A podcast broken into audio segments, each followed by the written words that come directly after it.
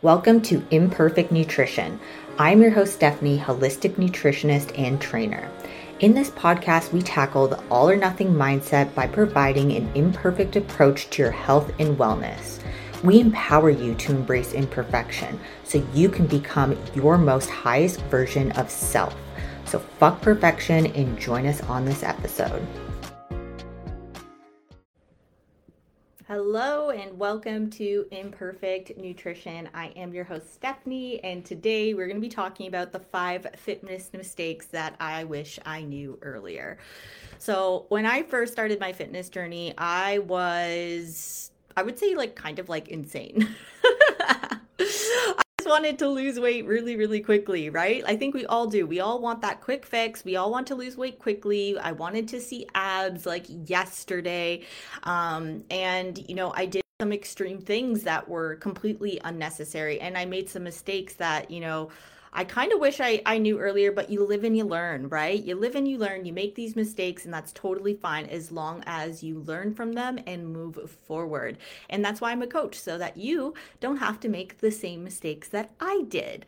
So let's dive into it to the first mistake that I made. So the first day mistake I made was relying heavily on cardio in order to lose weight. A lot of people think that they need to do a ton and ton and ton and ton of cardio in order for them to see fat loss in order for them to see abs, I think they need to do more work in order to see results. And the point is is that we want to do the least amount of work and see the most results, right? So I relied heavily on cardio. And if you heard me talking before, cardio is super adaptive. So, what this means is that the more you do cardio, the less you actually burn doing cardio. So, we have to kind of keep this in in mind when we are trying to lose weight right? So if you're doing you know an hour of cardio a day and the weight is just not coming off or maybe it did in the beginning right? So i think that's what happens. A lot of people they'll start doing cardio they'll start moving a little bit more and they they will see that initial weight loss but then they plateau because that cardio is adaptive right? So that means you have to either intensify the cardio or do more cardio and that's just not not something that we want to do. We don't want to be doing hours and hours of cardio a day, right? And I think another thing to kind of keep in mind is that the way cardio is is that we're not building muscle, right? So it's using different kind of muscle fibers, different muscle types when we're doing, you know, um, aerobic exercises versus resistance training. So in the beginning, I wish that I found the weights first. I wish I just didn't rely on cardio to burn um, calories because when you do a lot of cardio, it actually makes you more hungry. So that's kind of another thing to consider is when you do a bunch of cardio, it actually makes you more hungry hungry, whereas resistance training can actually blunt your appetite. So, these are kind of things to consider if you're doing lots and lots of cardio in order to lose weight.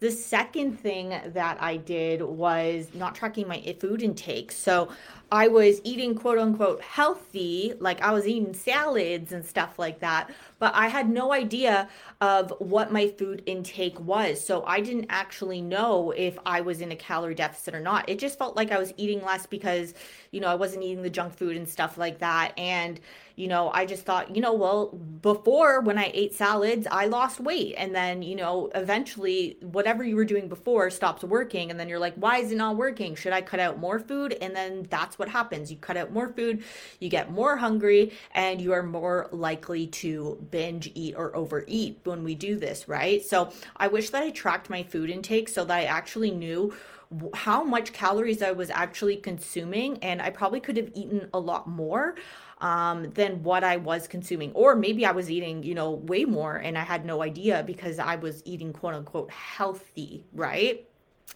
The next fitness mistake that I made was not eating enough protein.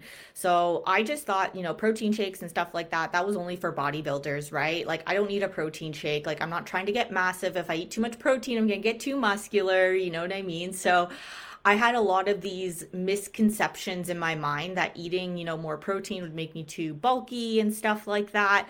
So I really just stuck to like a lot of veggies and stuff like that. Like, okay, I can't lie, like we're German, so like we do eat a lot of meat, but like I was thinking like, oh, having a protein shake, like, you know, that's for bodybuilders, right? Like, where do I even go for that? Like, what's a supplement store? I had no idea. Like, I was a complete noob at one point, believe it or not. So I was not eating enough protein. So this made it really hard for me to, you know, actually build muscle and recover from my workouts as well. So I wish that I ate more protein in the beginning because I remember when I did my first prep and I was eating like an adequate enough protein, I saw a big, big composition change. And I wasn't as hungry either, right? So because I was eating more protein regularly, I was not as hungry.